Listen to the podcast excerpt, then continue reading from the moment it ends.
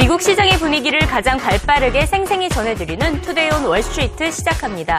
오늘 미국 연준의 베이지북이 긍정적으로 발표된 가운데 이를 뒷받침할 경제 지표들도 호조로 전해졌습니다.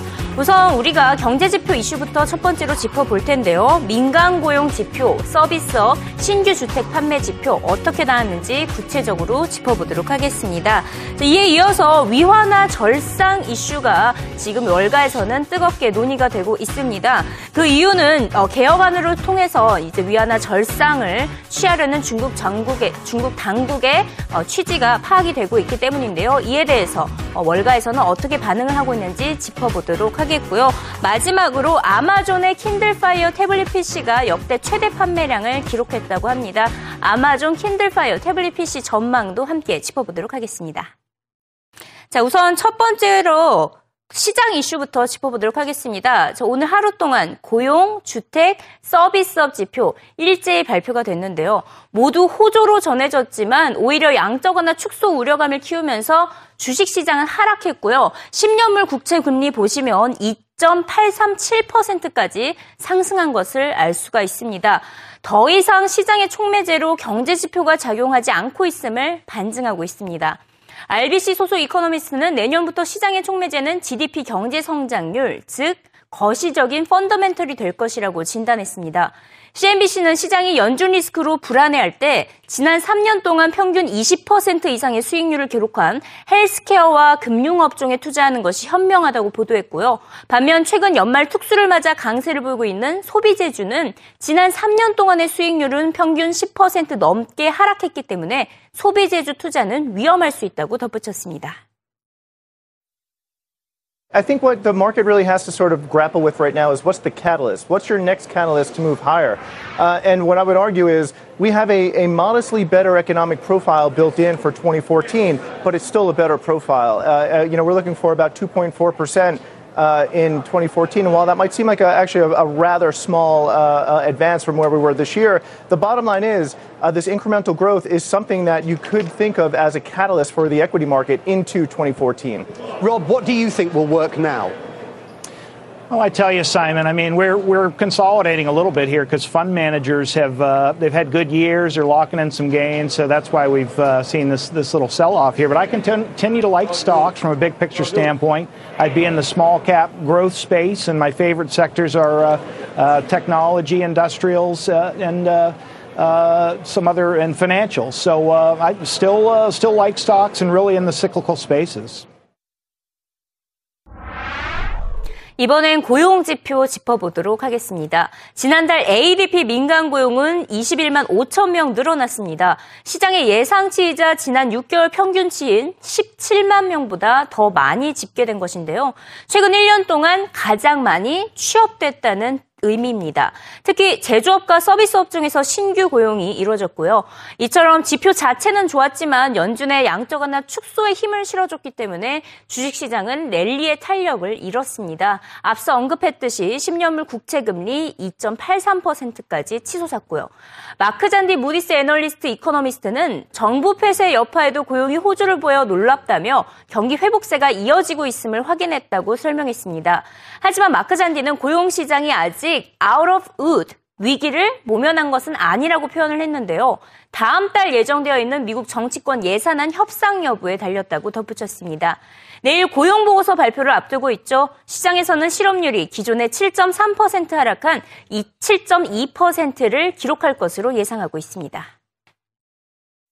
Premature to conclude it's a breakout number. I think there's a, a, little bit of juice here from the weakness in October related to the shutdown. So, I, you know, I think it's premature to conclude that we're off and running here. But this this feels pretty good, and I have to say I'm surprised at how well the job market held up in the face of what happened in Washington in September and October. So it, it's good news going into next year.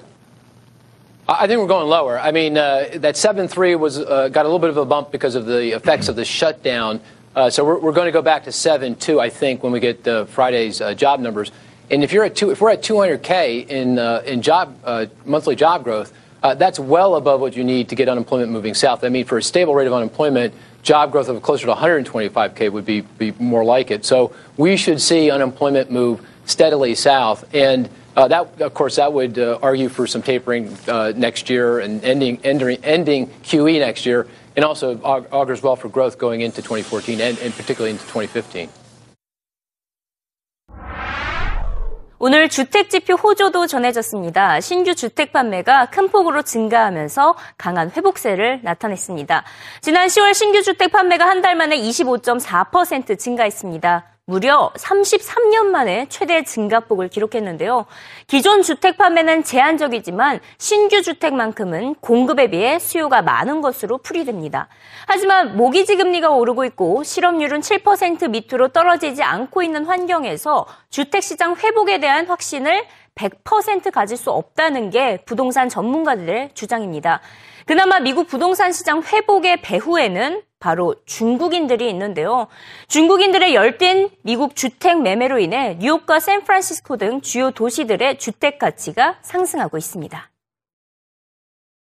Well, it's a problem with rising prices and rising interest rates and no really great signs on employment yet. I mean, it's better. Everything is slow and steady as she goes, but not there yet. I think people are still lacking that confidence to jump in, and they're all doing the buy versus rent analysis, right?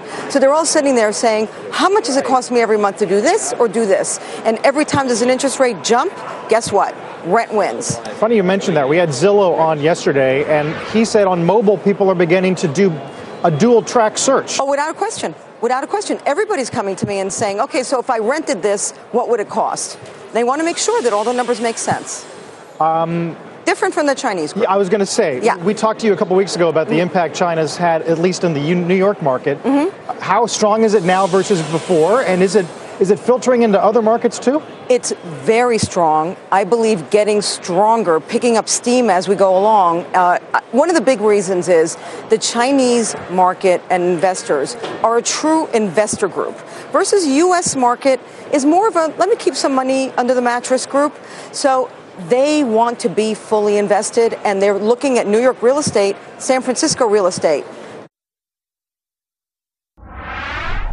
이처럼 해외 시장 투자에 박차를 가하고 있는 중국인들은 위안화 가치 상승 효과를 기대하고 있습니다. 위안화는 전 세계 금융시장에서 달러 다음으로 가장 많이 거래되는 통화로 꼽혔습니다. 최근 사우디아라비아는 중국이 원유를 수입할 때 위안화로 거래할 것을 협상 중인 것으로 알려지기도 했죠. 하지만 CNBC는 중국의 개혁안이 오히려 위안화 가치를 떨어뜨릴 것이라고 보도했습니다. 롬바드 리서치 대표인 다이애나 초이레바가 CNBC와 인터뷰를 가졌는데요. 자본 유출입을 자유화시키는 것은 위안화를 오히려 절하시킬 가능성이 크다고 진단했습니다. 자본 유출입이 자유로워진다. 즉, 중국 본토에서 대규모 자금 유출이 발생해서 위안화를 절하시킬 것이라는 게 그의 분석이죠. 중국인 투자자들은 고수익을 쫓아서 국외 자산의 투자를 늘리고 있습니다. 반면 개혁 여파로 앞으로 몇 년 동안은 중국 경제 낮은 성장률을 기록할 것으로 예상이 되고 있는데요. 그만큼 중국에는 자금이 유입되지 않을 것이라는 시나리오입니다. 그래서 최근 중국인들이 비트코인으로 눈을 돌리고 있는 것입니다. 비트코인 생산장 비중이 중국이 미국보다 0.3%포인트 더 많은 21.4%를 차지하며 1위의 자리를 지키고 있습니다. 비트코인 사용을 늘리면서 기축통화인 달러의 입지를 줄이고 위안화의 위상을 올리겠다는 전략으로 풀이되고 있습니다. BK 자산운용은 위안화 가치를 올리려는 중국인들의 노력에도 달러를 대시하는 투자 수단이 되기까지는 시간이 걸릴 것으로 내다봤습니다. I still think that, that until and unless the Chinese economy becomes more open and the Chinese society itself becomes more open, it's it's going to be a transactional unit, but not one that I think people are going to park their money in from an investment point of view. There's still just mm. too much issue from property rights point of view to really want to trust the yuan as a reserve currency. Yeah, but Boris, what, what, what about the reports coming out of Saudi Arabia that the Saudis are negotiating with the Chinese to pay in yuan for oil? Um, that could happen, and, and as I said, it, it, definitely is going to take more transactionality um, in the in the market. But as far as just parking your money for investment purposes, that is the ultimate trust in in a currency. I still think there'll be a tremendous amount of reservation um, to that effect until people feel that the Chinese society is a little more open. I I, I still remain. Uh, maybe perhaps the last of the diehard skeptics, but I do remain a skeptic. Perhaps mainly because I was raised in a communist country. So yeah, I, but don't but don't reserves central bank reserves follow trade flows? Um, to some extent, but remember, currencies are political as well as economic units of, of, of value, and I think they, there's a not there's a tremendous amount of value to be associated with that as well as just simply the pure economic might behind the uh, the. 마지막으로 기업 소식 짚어보도록 하겠습니다. 최근 드론 배송 시스템을 적용하겠다고 발표하며 언론을 뜨겁게 했던 아마존인데요. 아마존의 태블릿 PC 킨들 파이어 제품이 지난 추수감사절 연휴 기간 동안 최대 판매량을 기록했습니다. CNBC는 불티나게 팔리고 있는 현상에 대해 Kindle Fire is on fire라고 재밌게 표현을 했는데요. 애플의 아이패드 다음으로 인기 있는 태블릿 PC로 꼽히고 있습니다. 하지만 구체적으로 몇 대가 팔렸는지는 아직 책정되지 않고 있습니다. CNBC는 아마존이 애플과 경쟁하는 것이 아닌 구글과 삼성 등 안드로이드 제품에 경쟁을 하고 있는데 이 같은 경쟁에서 아마존이 이기고 있다고 평가했습니다. And the way to, I think, put it into context with the entire tablet space, this isn't so much about a challenge to Apple as I think it is to Google. You're either buying an iPad, right, or you're buying something else. You're buying something Android based.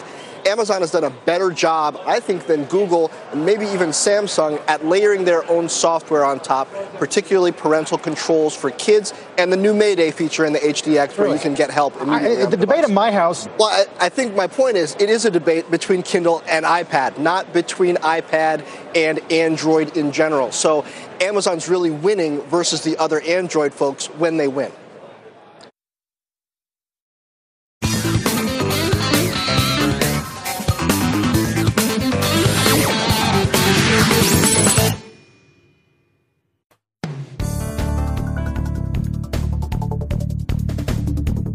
네, 지금 이 시각 헤드라인으로 어떤 소식이 전해지고 있는지 살펴보도록 하겠습니다.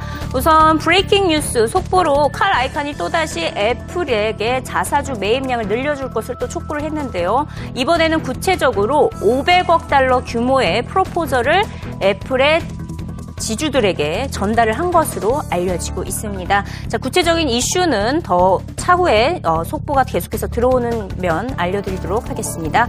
자, 첫 번째 헤드라인 짚어보도록 하겠습니다. 어제 이 시각 헤드라인 시간을 통해서 지금 유럽 연합이 다섯 개 은행의 리보 금리 조작에 대한 벌금을 부과할 것이라고 전달한 해- 전해드린 바가 있었는데요. 이 다섯 개 은행 가운데 도이체뱅크와 시티그룹이 포함이 됐었는데 도이체뱅크가 이에 대한 공식적인 입장을 내놓았습니다. 도이체뱅크가 정말 사죄의 마음을 전한다 라면서 20억 달러의 벌금을 부과하겠다는 입장을 밝히고 있습니다.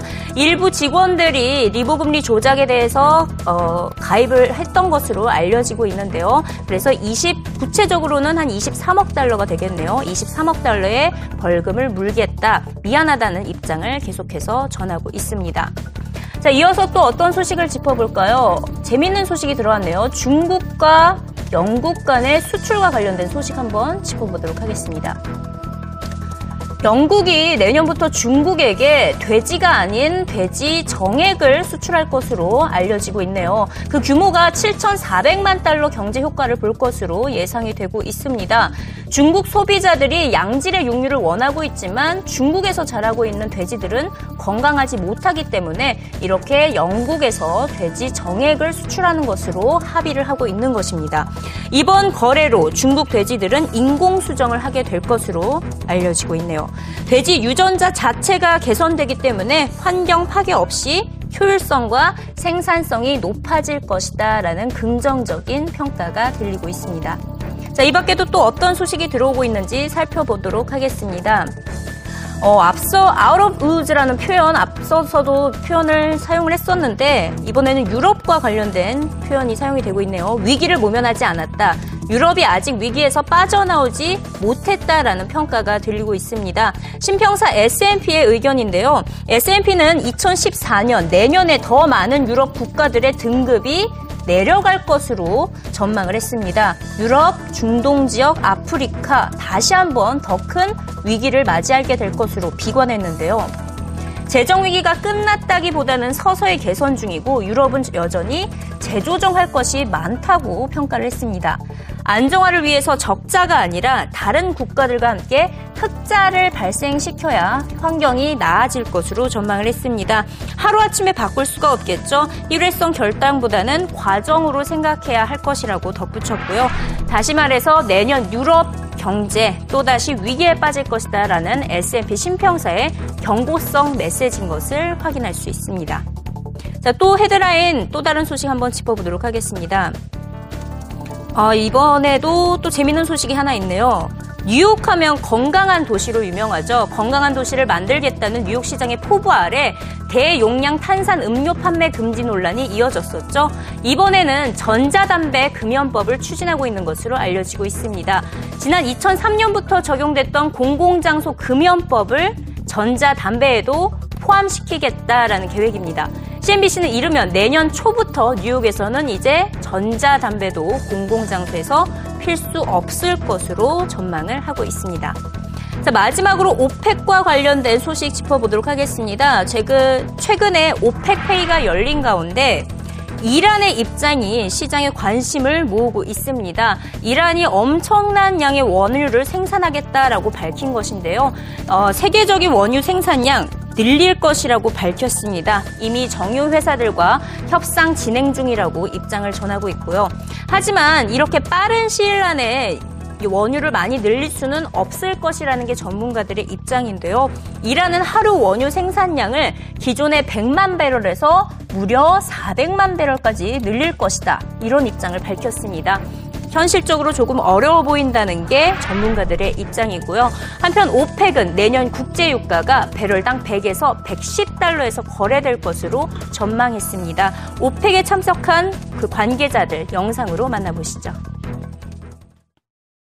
The most important thing for me is Iran to come back. Is Iran to uh, be a normal member of OPEC member countries. They can explore, they can develop, they can produce. This is the most important thing for me. I have said that over many times, and I think I've been public about what I said about shale oil. It is a welcome addition to the world reserves, and we welcome it. I hope after sanction we will produce four. After lifting sanction immediately we can. Yes, we can do. 2014. After lifting the sanction. So that's the middle of uh, 2014. You're hoping to produce four million barrels a day, sir. We can technically.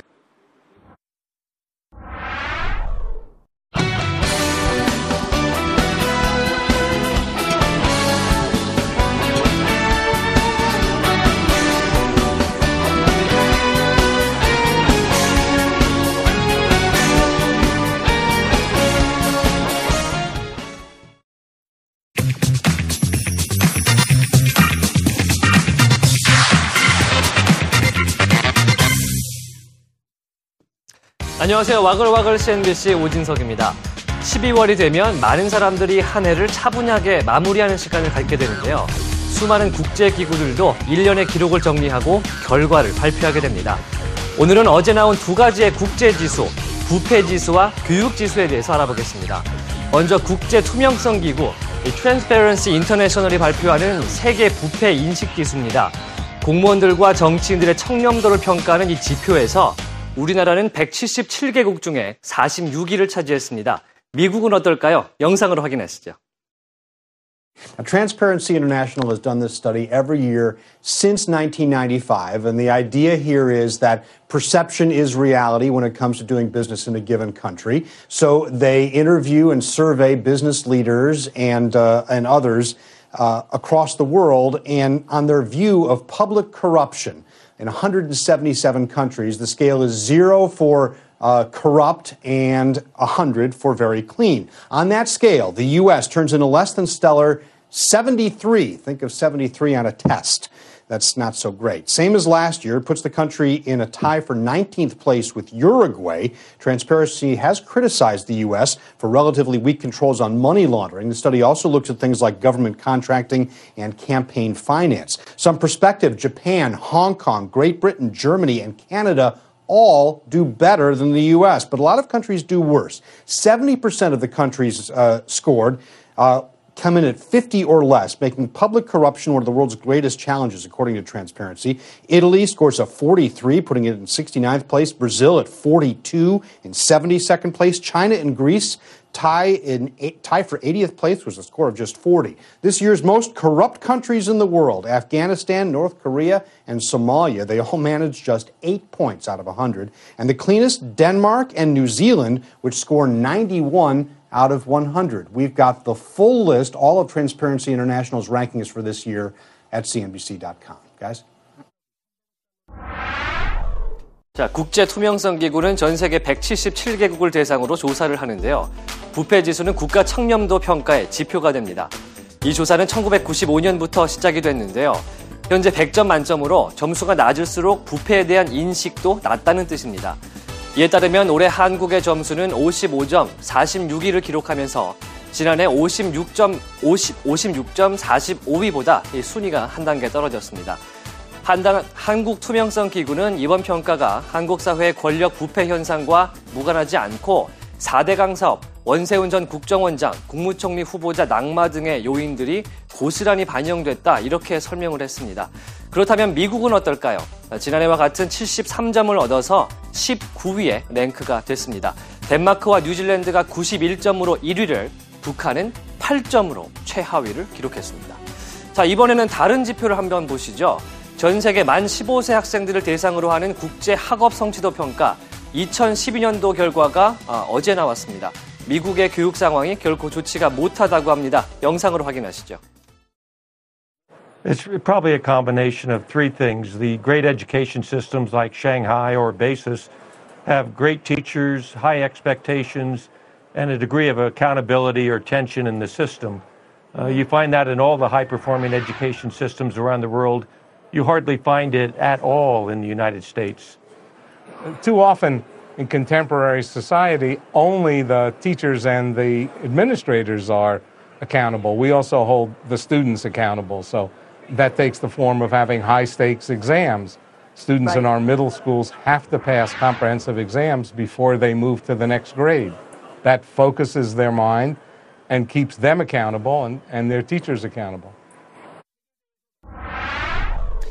미국 버락 오바마 대통령이 매년 연설에서 꼭 본받아야 할 교육으로 우리나라 대한민국을 꼽는데요. 그게 다 이유가 있었습니다. 만 15세의 학생을 대상으로 수학, 과학, 읽기 등세개 과목의 수준을 평가하는 이 국제학업 성취도 평가. 여기에서 우리나라 학생들은 OECD 회원국 34개 나라 중에서 1위를 차지했습니다. 수학은 1위, 이렇게 과학은 2에서 4위, 읽기도 1위에서 2위를 기록을 했는데요. 전 세계를 확대를 하면 중국 상하이와 싱가폴, 홍콩과 대만에 이어서 5위권을 유지하게 됐습니다. 아시아권 학생들의 학업 능력이 더욱더 탁월하다는 것이 증명된 것이죠. 미국은 어떨까요? 여기 한번 자세히 보시면 미국의 글자는 찾아볼 수가 없습니다. 그만큼 상태가 안 좋다는 뜻인데 올해 처음 포함된 베트남마저 수학과 과학 부문에서 미국을 앞질렀을 정도니까요. CNBC 앵커들이 걱정스러워하는 것도 참 이해가 됩니다. 자, 오늘 준비한 내용 여기까지입니다. 저는 오진석이었고요. 지금까지 와글와글 CNBC였습니다.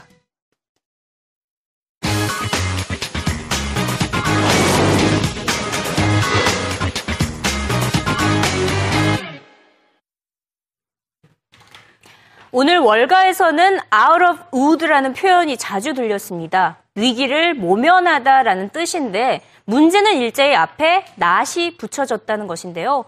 미국 고용, 미국 주택시장, 그리고 내년 유럽 경제가 아직 위기에서 벗어나지 않았다는 진단이 쏟아지고 있습니다. 그나마 오늘 연준의 미국 경제 진단은 긍정적으로 나온 가운데 주말에 발표될 미국 고용 보고서를 주목하시길 바랍니다. 지금까지 이승이었고요. 내일도 생생한 글로벌 금융시장 소식으로 돌아오겠습니다.